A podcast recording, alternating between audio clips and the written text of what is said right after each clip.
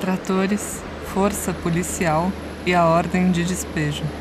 Por vezes, balas de borracha, bombas de gás lacrimogênio e prisão para conter a revolta e o desespero de famílias que são enxotadas da própria casa. A senhora me acompanha, por favor? Não, não. Então a senhora está presa por desobediência. As lágrimas e o choro com tijolos e tábuas no chão são certas. O que, que, eu vou fazer? O dinheiro que eu tirei da minha boca para comer, eu paguei aqui. Porque nós tá sem pra onde ir, entendeu? Tava pagando aluguel, nós tá no prazo para sair da casa. Aí foi onde que meu pai me deu uma ajuda para construir aqui.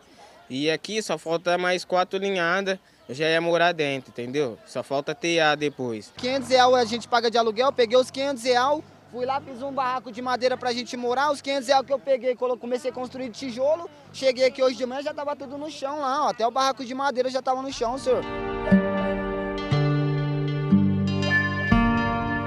Esses depoimentos foram feitos por moradores de ocupações em Ribeirão Preto e Piracicaba, no interior de São Paulo, despejados em plena pandemia.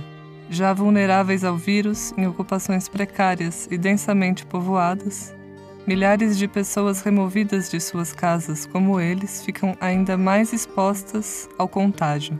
É o momento de ficar em casa, mas primeiro é preciso ter casa e também não ser expulso dela.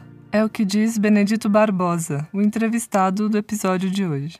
Ele é advogado do Centro Gaspar Garcia de Direitos Humanos e dirigente da Central de Movimentos Populares. Militante há décadas pelo direito à moradia digna, ele ressalta que a tônica dessas reintegrações é sempre a mesma: violência e humilhação à população mais pobre. Hoje é 7 de julho, eu sou Gabriela Leite e esse é o Tibungo, o podcast de outras palavras que dá um rápido mergulho em um assunto importante da conjuntura brasileira.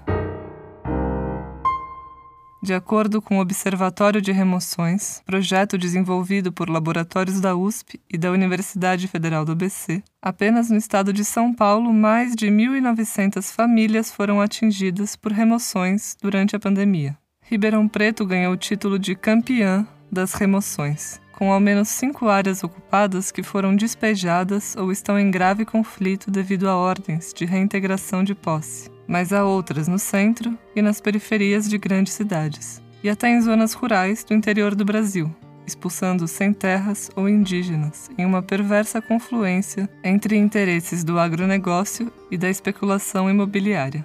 Desde o início da crise sanitária, entidades e pesquisadores reivindicam a suspensão de reintegrações de posse, despejos e remoções forçadas para evitar o agravamento da exposição ao coronavírus. A suspensão chegou a ser incluída em projetos de lei federais, como o da deputada Natália Bonavides, do PT, mas até o momento nenhum foi aprovado e a tramitação sequer avança no Congresso. A situação é tão grave que movimentos de luta por moradia apresentaram uma denúncia na ONU e vão lançar uma campanha chamada Despejo Zero Parem as Remoções. A campanha deve pressionar por mudanças, principalmente no judiciário, que segue emitindo reintegrações de posse mesmo durante a pandemia. Hoje, segundo o IBGE, há no Brasil pelo menos 11 milhões de pessoas vivendo em áreas precárias. De acordo com Benedito Barbosa, essas ocupações irregulares são apenas um dos sintomas da demanda da população mais pobre por moradia nas cidades brasileiras e a forma como o vírus aflige as cidades evidencia as desigualdades, inclusive a de acesso à habitação adequada. Nessas reintegrações de posse e remoções, apontou advogado, se revela uma lógica de como o Brasil funciona. Em nome da proteção do patrimônio privado, direitos humanos podem ser violados. Assim, os indesejados são sempre removidos, sejam moradores de ocupação, população em situação de rua, camelôs e ambulantes, sem terras ou indígenas. Diante da irresponsabilidade do governo frente à pandemia, que, de acordo com Benedito, já faz um cálculo frio de mortes dos mais pobres, resta aos movimentos populares fazer a denúncia e articular ações de solidariedade para mitigar o desastre. Quem fez a entrevista foi o jornalista de Outras Palavras, Rony Rodrigues. Vamos a ela. Houve um aumento das emoções na pandemia em relação ao mesmo período do ano passado? Então, é, Rony, primeiro eu queria agradecer né, o convite então, de, de outras palavras, né, para que a gente pudesse é, participar aqui desse debate, né? E para tratar desse problema tão grave que é o problema das remoções e os despejos né, durante a pandemia, né? É, o, e a pergunta que você faz é se houve um aumento é, em relação a, a, esses, a essas remoções desses despejos. Né? O fato é o seguinte, que o, o judiciário em São Paulo e no Brasil, né, a partir, inclusive, de uma recomendação, na verdade, foi uma suspensão né, de uma...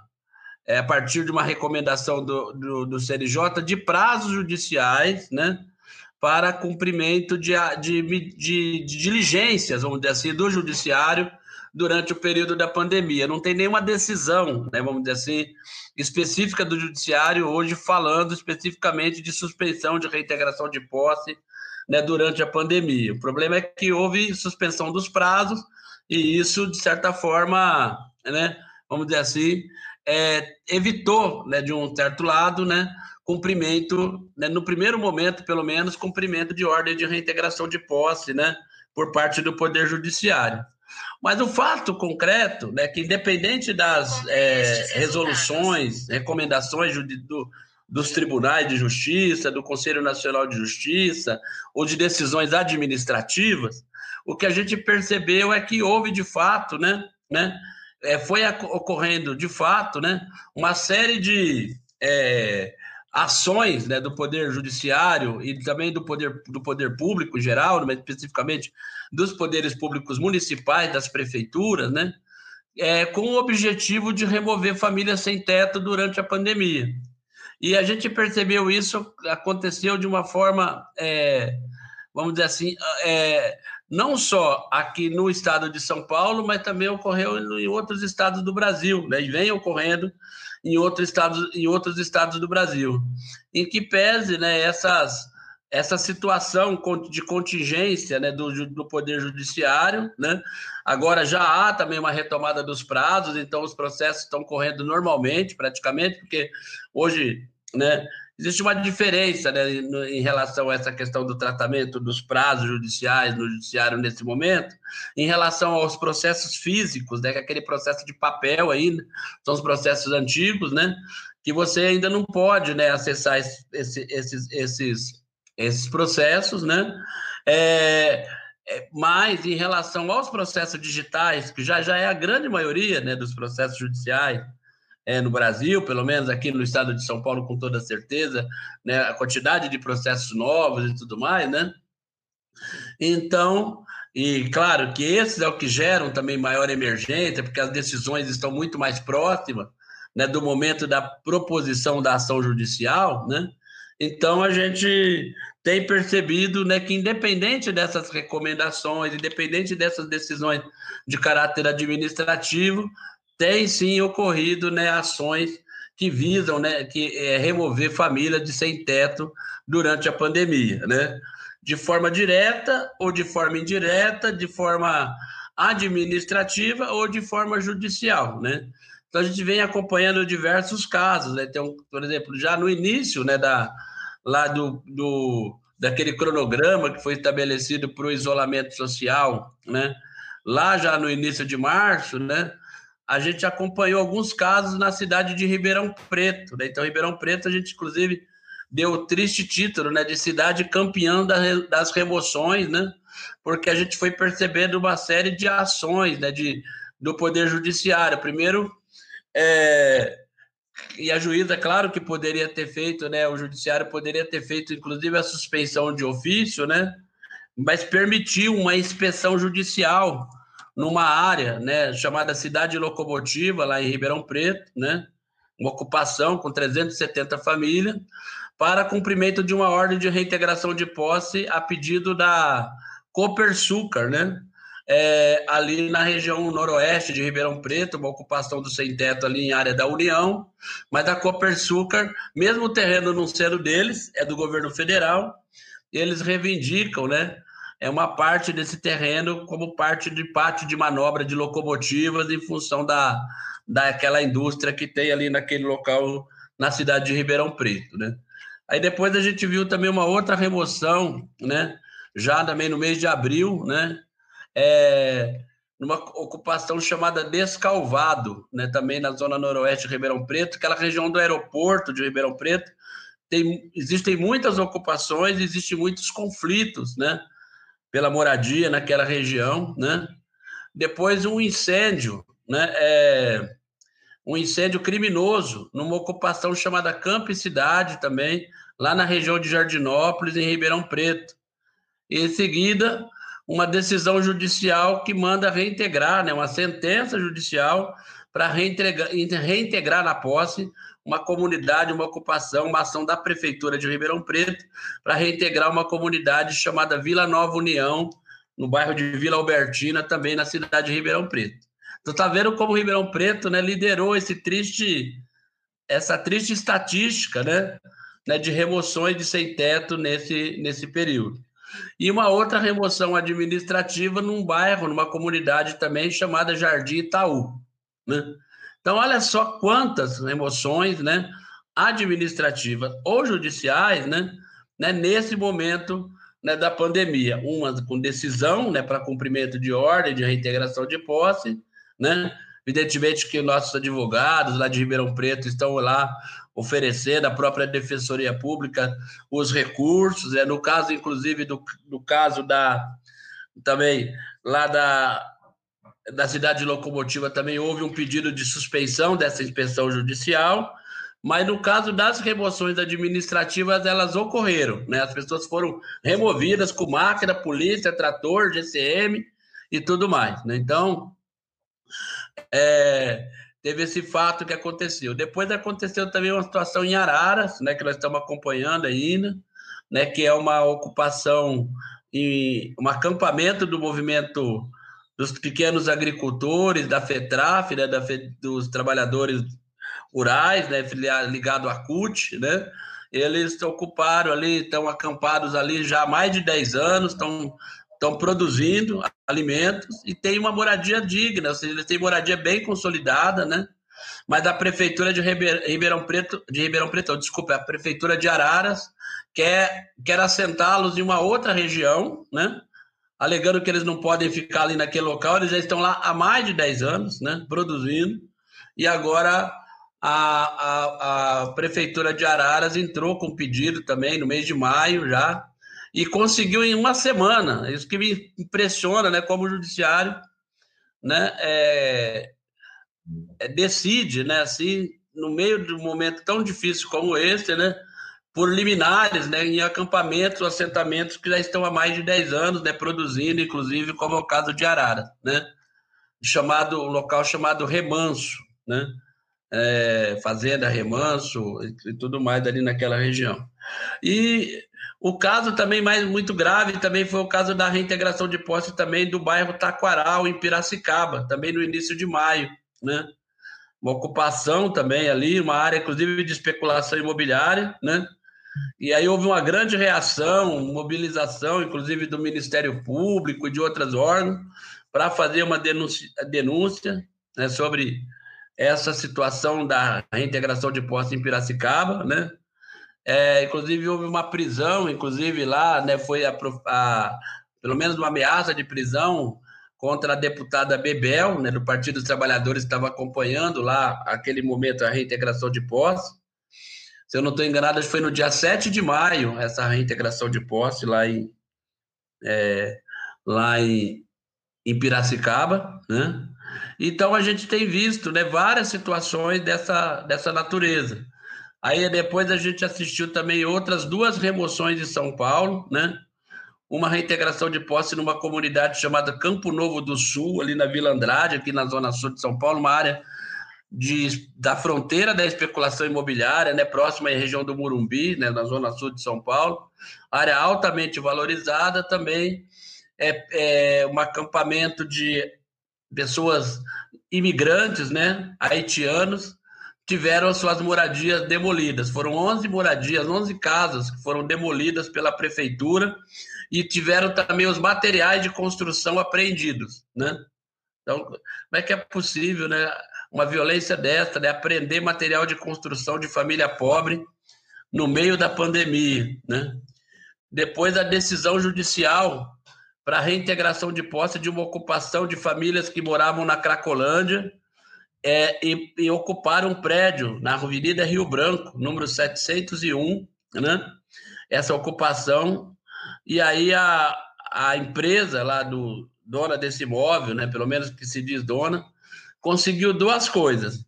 Uma liminar em poucas horas para cumprimento da ordem de reintegração de posse e depois na sequência a decretação, né?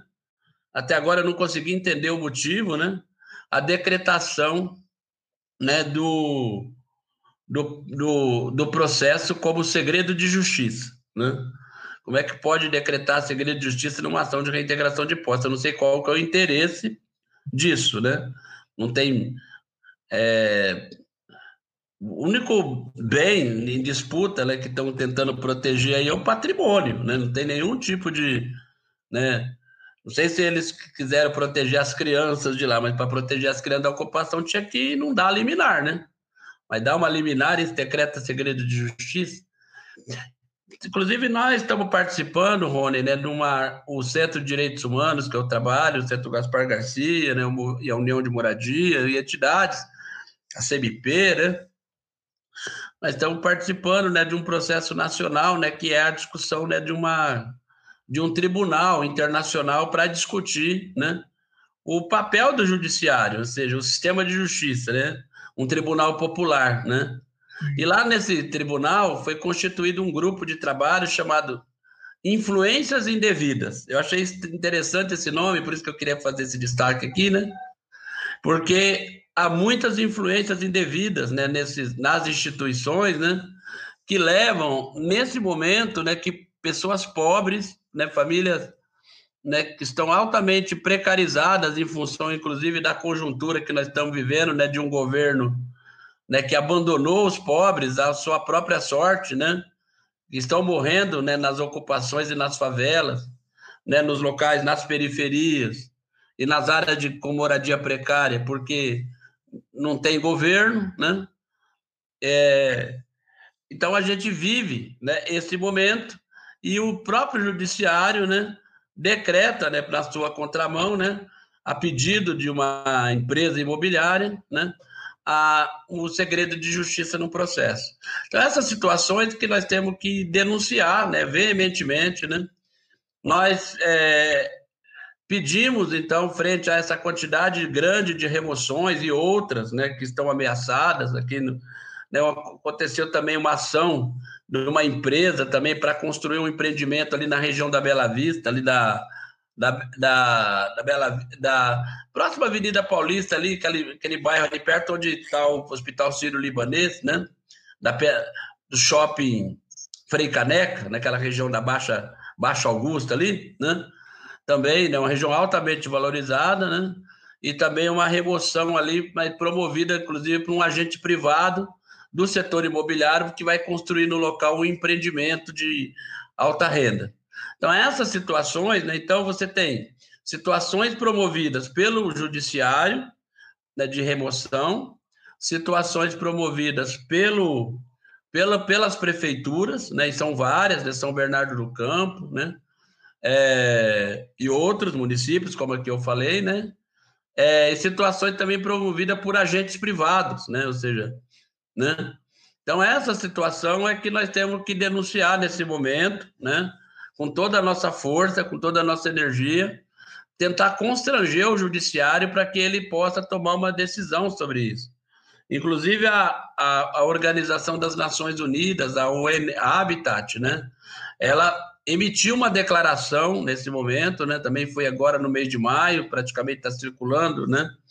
né? dizendo isso, né? que os Estados-membros da ONU têm que tomar providência no sentido de evitar que as famílias, famílias pobres, famílias sem teto, sejam removidas de suas casas nesse momento. Exatamente no momento que o governo pede para o povo ficar em casa, as autoridades sanitárias, né, que fica... Como é que você vai ficar em casa se você está sendo expulso da sua própria casa, né? Então, essa, é, diante dessa né, recomendação também né, da, da ONU, né, era é fundamental que o judiciário se sensibilize né, diante de toda essa toda essa tragédia que nós estamos vivendo nesse momento no Brasil, nem no mundo, mas principalmente, especialmente no Brasil, inclusive pela gestão dessa, da crise sanitária pelos governos, tem sido desastrosa, né? O impacto tem sido um verdadeiro genocídio contra a população pobre das nossas periferias, né? Então é fundamental que o judiciário, né? Inclusive né, na, nessa estrutura de pesos e contrapesos do, do, dos poderes no Brasil, né? O poder judiciário ele atua como um poder moderador, como um poder de mediação, né? Mas nesse momento ele também induz o conflito, né? Então é importante a gente também, né? É, infelizmente a gente vive essa situação. A gente no então legislativo, Benedito, como que funciona? Tem, tem projeto de lei para impedir a, as remoções coletivas, pelo menos durante a pandemia, né? E Então- são esses interesses que estão influenciando também para não ser aprovado, para ele estar empacado? Então, a gente não sabe né, se, se há influências indevidas aí, né? Mas o fato é que nós temos tido muita dificuldade de aprovar né, o projeto de lei da deputada Natália Bonavides, né? Se eu não estou enganado, é o projeto 1975-2020, que trata né, da suspensão dos despejos e das remoções durante a pandemia, né? É, o, Inclusive, na quarta-feira, amanhã, né, nós vamos ter uma reunião nacional com várias entidades para tratar de, de, uma campanha que nós estamos lançando, uma campanha chamada Despejo Zero, né? É, parem as remoções, é, para denunciar no Brasil, né, não só aqui no, internamente no país, das autoridades, mas fora do Brasil também, a situação das remoções. Né? A gente assistiu a semana passada também uma remoção na cidade de Goiânia, mas nós temos também situações em Pelotas, temos situações de reintegração de posse de remoção do sem terra ameaça, né? É, no estado de Alagoas, né? nós temos outras situações de outros estados do Brasil também, né? E temos também feito algumas ações em parceria aqui em São Paulo também, né? Fizemos né, em relação ao legislativo, a comissão, a presidenta da Comissão de Direitos Humanos da Assembleia Legislativa, a deputada Beth Saon, pediu uma reunião com o tribunal, né, para a gente poder tratar da situação dos despejos, né? E também na Câmara Municipal de São Paulo, especificamente, foi realizada agora recentemente, quinta-feira passada, né? É no dia, eu não estou enganado, no dia 2 de julho, né? Foi realizada uma audiência pública o, é, convocada pelo vereador Suplicy, né, para tratar também do problema das remoções. Então, o legislativo, né, no campo popular, pelo menos, tem tido, né, feito algumas iniciativas, né, seja lá na Câmara Federal, seja no legislativo estadual e municipal, no sentido de tentar é, diminuir os impactos né, da, da, da, da calamidade, né, é, em relação a essa situação que envolve a situação dos conflitos fundiários urbanos e, e também urbanos e rurais, né? né? E associada aos processos de remoção forçada aqui né, nas nossas cidades, né? não só na cidade de São Paulo. Eu vi uma, é, uma carta, inclusive, essa semana, né, mostrando a trágica remoção que aconteceu na semana passada em Goiânia, né? Inclusive foi a, acho que é o centro é, Dom, Tomás, Dom Tomás Balduino, lá em Goiânia, que divulgou um documento, depois eu posso compartilhar com vocês também, né? Mostrando a situação lá da remoção que aconteceu lá em Goiânia também de famílias pobres. Então, nós temos tido em vários locais, né? Essa situação. A gente também está falando o seguinte: que a gente precisa largar esse conceito de remoção forçada, não só para os atores da para o sem-teto, né, favela, mas também outros grupos vulneráveis que ocupam espaço público, população em situação de rua, né, que tem sofrido imensa é, é, tratado com imenso descaso por parte do poder público, né, muita gente morando, vivendo é, em situação de rua nesse momento, né, então a situação da população é, da população de rua, que muitas vezes também sofre violência, né, por parte da de agentes públicos locais, municipais, né? É, situações que envolvem também é, despejo e remoção de trabalhadores informais, principalmente nesse momento que os ambulantes, os trabalhadores ambulantes, precisam é, dizer, arrecadar algum dinheiro para sobreviver, frente à dificuldade, inclusive, que muitos tiveram de receber o auxílio emergencial. Mesmo porque também 600 reais, embora tenha sido uma vitória importante lá da oposição, lá no Congresso Nacional, ter conseguido esse apoio emergencial de 600 reais, o auxílio, né? Ele é absolutamente insuficiente, né, para para a demanda de uma família, né? Então as pessoas estão literalmente passando fome e precisam trabalhar. Só que o trabalhador ambulante sai na rua para trabalhar e a polícia agride o trabalhador ambulante, né? Então nós estamos falando também que pensar os despejos não só do ponto de vista da moradia, mas também do ponto de vista da relação com o espaço público, com a cidade, né? De pessoas vulneráveis que precisam ocupar de alguma forma o espaço público, mas por causa da ação violenta, né, de agentes municipais, né, ou agentes privados, depende da situação, né, acabam é, também, vamos dizer assim, expulsando essas pessoas, né, de, de, dos espaços, porque ou porque não querem que elas fiquem naquele local, naquele espaço, ou porque simplesmente para aprender mercadorias de família de, de ambulantes sem teto, né? De ambulantes que estão é, é, tentando vender sua mercadoria para tentar sobreviver. O caso, por exemplo, dos ambulantes é tão grave, né? Porque muitos deles às vezes compram aquela pequena mercadoria para vender para poder comprar um alimento. Aí quando você aprende a mercadoria, né, você deixa a pessoa numa situação de muita fragilidade, né? E, e, e, geralmente esses processos eles são com muita violência, né? Não tem assim, olha, me dá isso a mercadoria que eu vou guardar aqui para cotar, né? Nada disso. Normalmente, né? A polícia, a abordagem é violenta, é muito agressiva, né? E, enfim, então essa é a situação, Rony, que nós estamos vivendo né, nesse momento, né? Então, pensar os despejos, né? É também pensar que há outros atores, vamos dizer assim, né, na cidade, né? Que precisam né, sobreviver né, do espaço né, urbano e também não estão conseguindo por causa da violência policial. É pensar como uma ação sistemática do Estado e do privado contra os trabalhadores, né? Em vários Exatamente. Ângulos. Em vários, sobre vários ângulos, e infelizmente, né, gerando aí, né, muitas é, situação, é, situação de muita humilhação, vamos dizer assim, né? Para as famílias que são famílias pobres, de baixa renda, que precisam sobreviver, né? Ou na rua, ou né, ter num barraquinho, né, na, na periferia, mas acabam sendo removidas por causa da, né, vamos dizer assim, da insensibilidade de um juiz que decretou lá a reintegração de posse, inclusive com força policial. O, o Benedito, e o que, que acontece, assim, ó, uma vez que é decretada essa reintegração de posse? Vai lá, a guarda municipal, os tratores, e destroem a casa dessas pessoas, né? E qual que é o destino delas? Alguma assistência do Estado ou dos movimentos de moradia? O que, que acontece com essas pessoas despejadas? Então, a gente.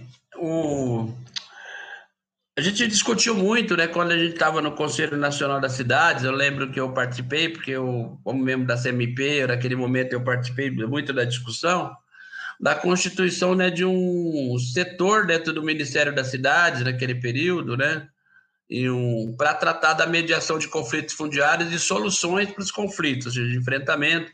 Foi feita, inclusive, uma resolução no Conselho para que pudesse as prefeituras, inclusive, depois criar né, grupos de mediação de conflitos né, nos, nos municípios para tratar da situação dos conflitos. Né?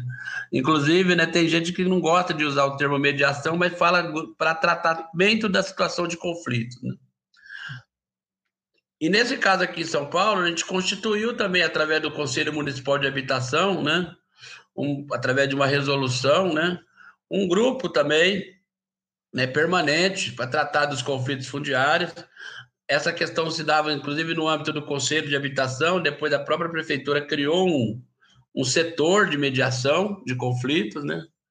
Mas esse, é, em alguns momentos, né, a prefeitura ela oferecia para as famílias que estavam em situação de despejo muito violenta, uma situação de muita vulnerabilidade, algum tipo de auxílio, auxílio emergencial, algum tipo de aluguel social, algum tipo de abrigamento mínimo, né, para as pessoas, né? E as pessoas, claro, que elas não gostam de albergue, não aceitam, então esse tipo de alternativa normalmente as famílias não aceitam, mas um apoio para pelo menos por dois, três meses a pessoa conseguir pagar um aluguel para retomar a tua vida. Isso foi prática da prefeitura em alguns momentos, né? Mas infelizmente de uns anos para cá, né? A gestão municipal não tem dado mais nenhum suporte, nem, nem designa gente para acompanhar as reuniões no batalhão, para mesmo com esse grupo de mediação de conflito lá da prefeitura, né? A gente tem percebido um distanciamento né, da prefeitura, dos poderes públicos, das situações de conflito. Isso quando não são eles os próprios promotores do conflito, né? Então aí é outra é situação, né? Os movimentos populares, né, por sua vez, eles têm buscado, né?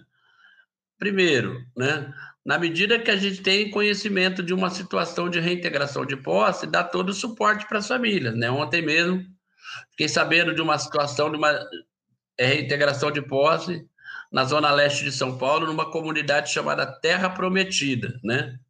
ali na perto da Aricanduva, naquela região leste de São Paulo, né?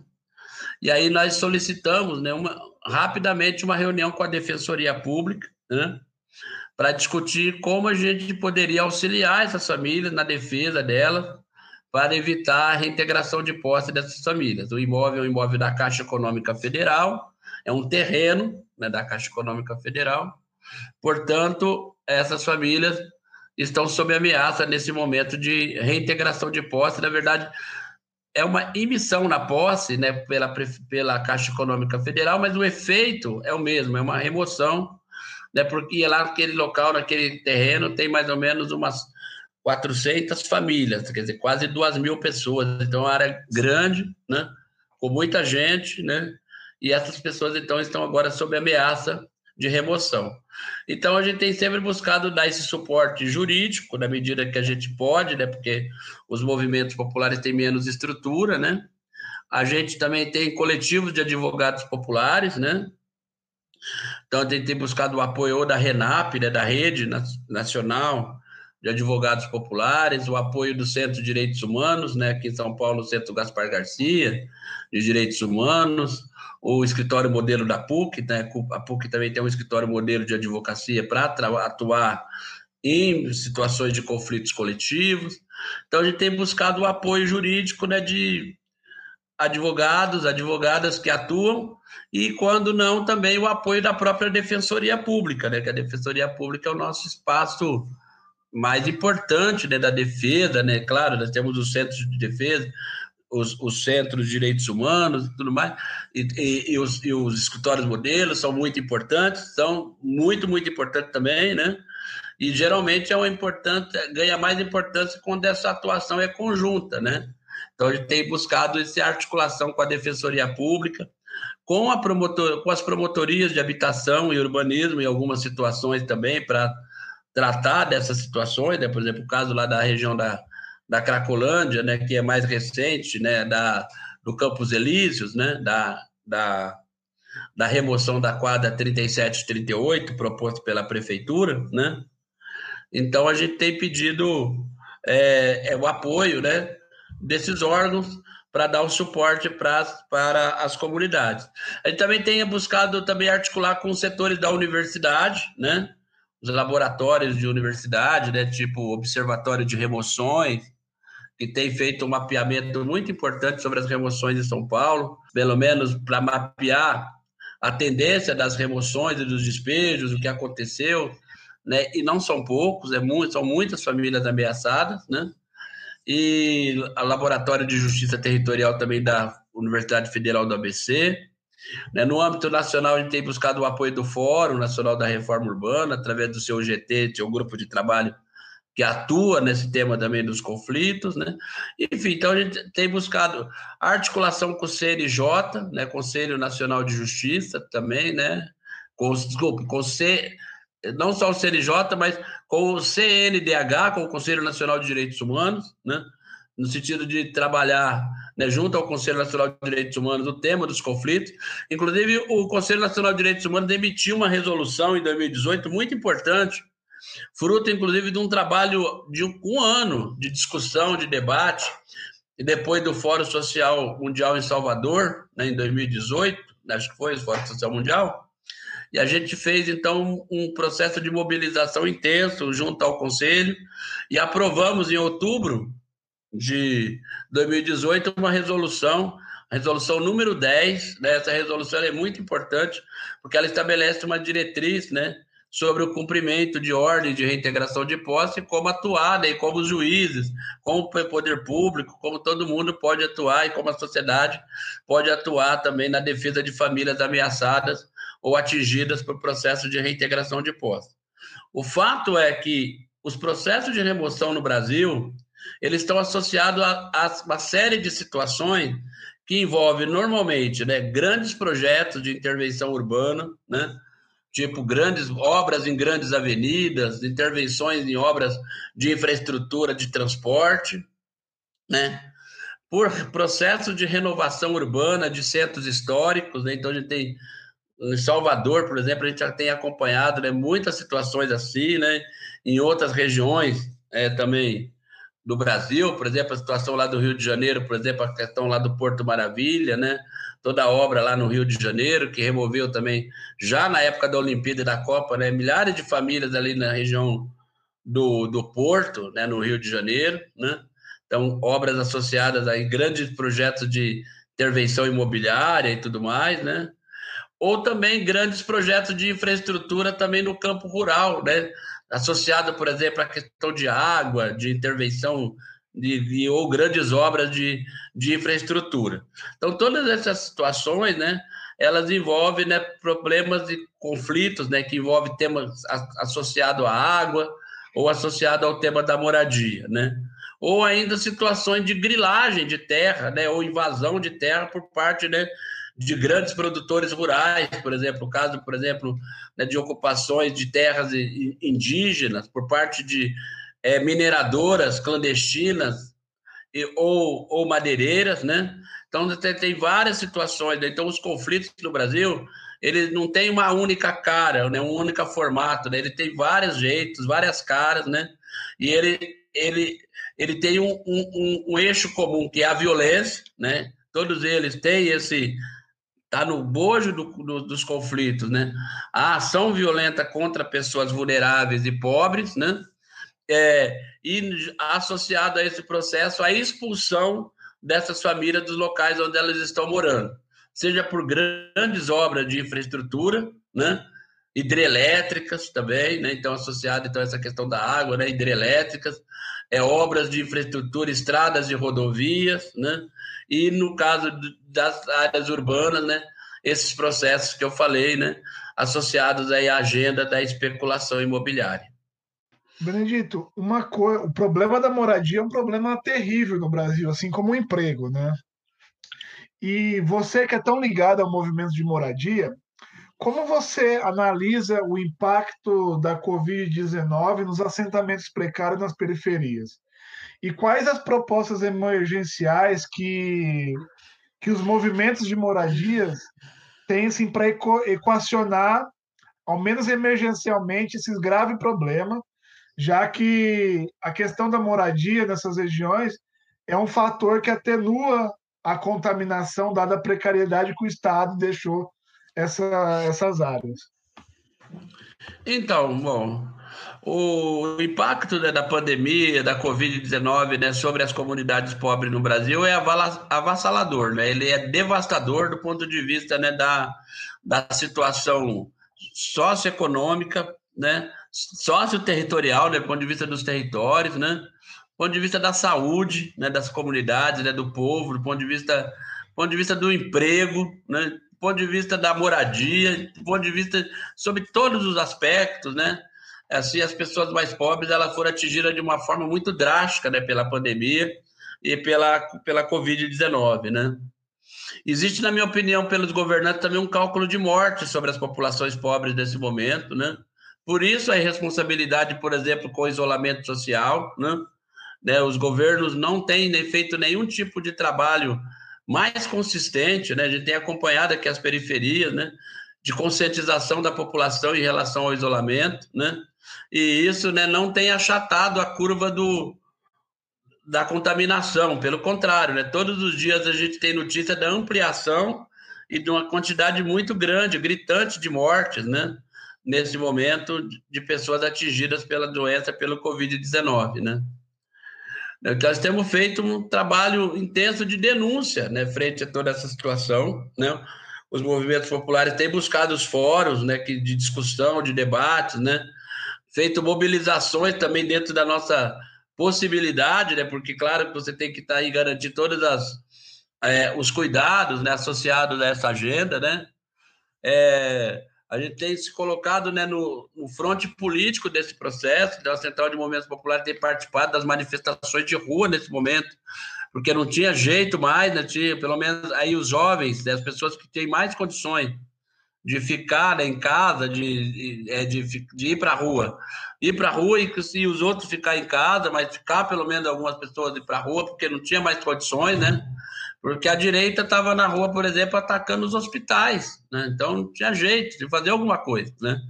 Então a gente precisou fazer essa agenda né, de mobilização com todos esses cuidados que a gente aqui está tá colocando, né? A gente também é, colocou né, na, é, na pauta uma atuação conjunta com os setores da universidade em várias frentes. Por exemplo, aqui em São Paulo nós fizemos uma pesquisa associada à questão da água. Né? Então, para levantar, por exemplo, problema de água nas comunidades, né? a gente percebeu, a gente fez uma pressão grande sobre essa BESP, ela tem ligado água em alguns locais, né? mas ainda tem muitas comunidades sem água, então fizemos um levantamento, entregamos agora para o Comitê de Recursos Hídricos do município de São Paulo, cerca de 170 comunidades que estão ou sem água ou com serviço de água muito defasado e muito precário, né? Então nós precisamos é, garantir água para as comunidades, né? E isso para nós tem sido um, mote de luta e de pressão muito importante, né? A gente também montou uma ampla rede de solidariedade em nível nacional, né? Para tratar, né? Então, várias iniciativas no campo da economia solidária, das iniciativas solidárias, coletivas, de ajuda mútua, ajuda popular. Né? Então, todos os processos possíveis e imagináveis para que as pessoas pudessem né, exercer processos solidários, no sentido de tentar, né, minimamente, garantir um mínimo de amparo social frente ao descaso de vários governos, né, que não têm oferecido um apoio necessário para as famílias que precisam de ajuda emergencial nesse momento, cestas básicas, remédio, é, álcool gel, produtos de primeira necessidade, né? né? E isso não tem sido oferecido, então a gente tem que, teve que se organizar a partir da sociedade civil. E muitas iniciativas, desde vaquinhas online, é, vaquinhas locais, iniciativas de cozinhas comunitárias, vários processos desses foram tem sido feito né, pelo Brasil afora. O movimento está tentando, né, e, e, de alguma forma tem feito bastante coisa, juntar todas as informações num site do movimento, né, chamado Movimentos contra Covid-19.com. Esse site, né, Movimentos contra Covid-19.com, ele foi elaborado pela União de Moradia e pela CMP, em conjunto esses dois movimentos, decidiram então aí colocar todas as iniciativas que nós estamos fazendo. Então tem muitas. Então, máscara para os trabalhadores ambulantes, então essas ações solidárias, máscaras para os povos do Xingu, né? As costureiras de uma, da moradia mandaram as máscaras para lá, né? Então é um orgulho muito grande fazer as máscaras do movimento chegar né, para as populações indígenas, né? É, trabalho também de distribuição de cestas básicas, e várias outras questões. Tudo isso está nesse site, as informações. Inclusive, a Universidade Federal do ABC, né? É, eles fizeram um projeto que está lá também nesse espaço né, nosso, de levantamento né, e mapeamento das iniciativas solidárias, é um mapa interativo que as pessoas podem ali colocar suas informações, elas mesmas, e, e, e fortalecer essa rede de solidariedade. Então, nós estamos trabalhando dessa forma, né? Além, claro, de acompanhar as questões associadas à pauta da moradia, dos problemas dos despejos, né?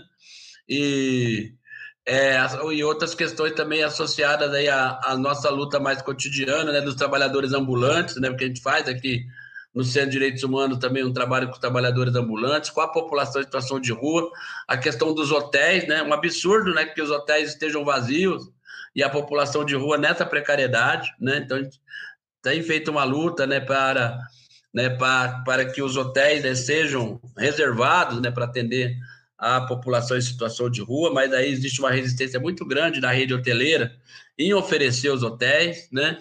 Temos denunciado isso também, né? Preferem ficar vazios do que ceder. É, porque aí tem aquele preconceito futuro, né? Falar que um dia passou um morador de rua, não vou.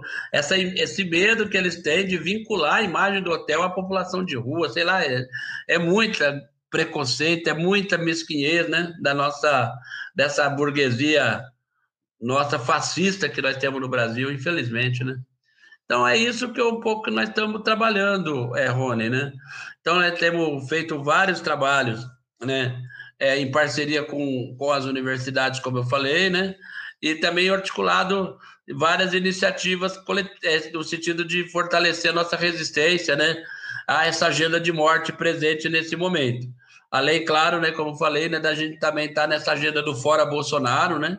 Nossa luta é pelo fora Bolsonaro, Mourão e sua turma, né? Por eleições gerais já, né? Mas enquanto a gente né, não, não consegue isso, a gente vai fazendo outras coisas importantes também, né? É, dia 10 agora, inclusive, os movimentos de moradia estão organizando, né? Várias nas favelas e tudo mais, uma denúncia também pedindo fora Bolsonaro. Então, nós estamos colando a agenda do Fora Bolsonaro com as nossas lutas mais específicas, da moradia, contra os despejos, né? E com as nossas ações de solidariedade que nós estamos fazendo nesse momento. Tanto é que eu estou te falando que eles são uma contrafato, porque parece a gente parece falar, ah, não, dito está sendo irresponsável, né? Basta ver o ofício, né? depois eu vou mandar para você que o secretário do Covas mandou para o presidente da Coab para fazer a reintegração de posse, a remoção das famílias da quadra 37 e 38, ali na região da, do Campos Elíseos, né? Famílias que moram ali na região da Cracolândia, né?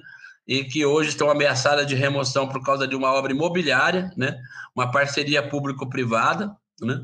E eles querem abrir a frente de obra, mesmo na pandemia, e remover as famílias, e justifica né, o pedido de remoção, falando que se trata de pessoas doentes que vão é, espalhar a doença, né? Então é uma vergonha, né, o que que que está acontecendo, né? E foi um, uma, um secretário da prefeitura de São Paulo fazendo isso, só pegar o ofício, né? Isso não, não sou eu que estou inventando, está num documento oficial, num processo judicial de remoção de famílias pobres no centro de São Paulo. Duas vezes por semana, Outras Palavras dá um mergulho em temas espinhosos, visando formas de construir o pós-capitalismo. Em nossos podcasts, apresentamos ideias para mudar o mundo e repercutimos as rebeldias que irão construí-lo. A partir de 15 reais por mês, você pode ajudar nosso jornalismo e ainda recebe descontos em diversos produtos de nossos parceiros, como livros e alimentos orgânicos. Basta acessar outraspalavras.net barra outros 500. Precisamos da sua colaboração para fortalecer nosso jornalismo, independente, sem catracas e essencialmente pós-capitalista. Esse foi o Tibungo, o podcast de entrevistas sobre temas urgentes de outras palavras. Rony Rodrigues fez o roteiro e a entrevista. Os depoimentos de moradores despejados foram retirados de matérias da EPTV, emissora local, e de vídeos postados no YouTube. Eu, Gabriela Leite, faço a edição, a apresentação e a distribuição do podcast. Quem faz as redes sociais são Lucas Scatolini e Simone Paz. A coordenação é de Antônio Martins. Excepcionalmente, nessa quinta-feira não teremos um episódio de Tibungo, mas a gente volta na terça-feira que vem. Até lá!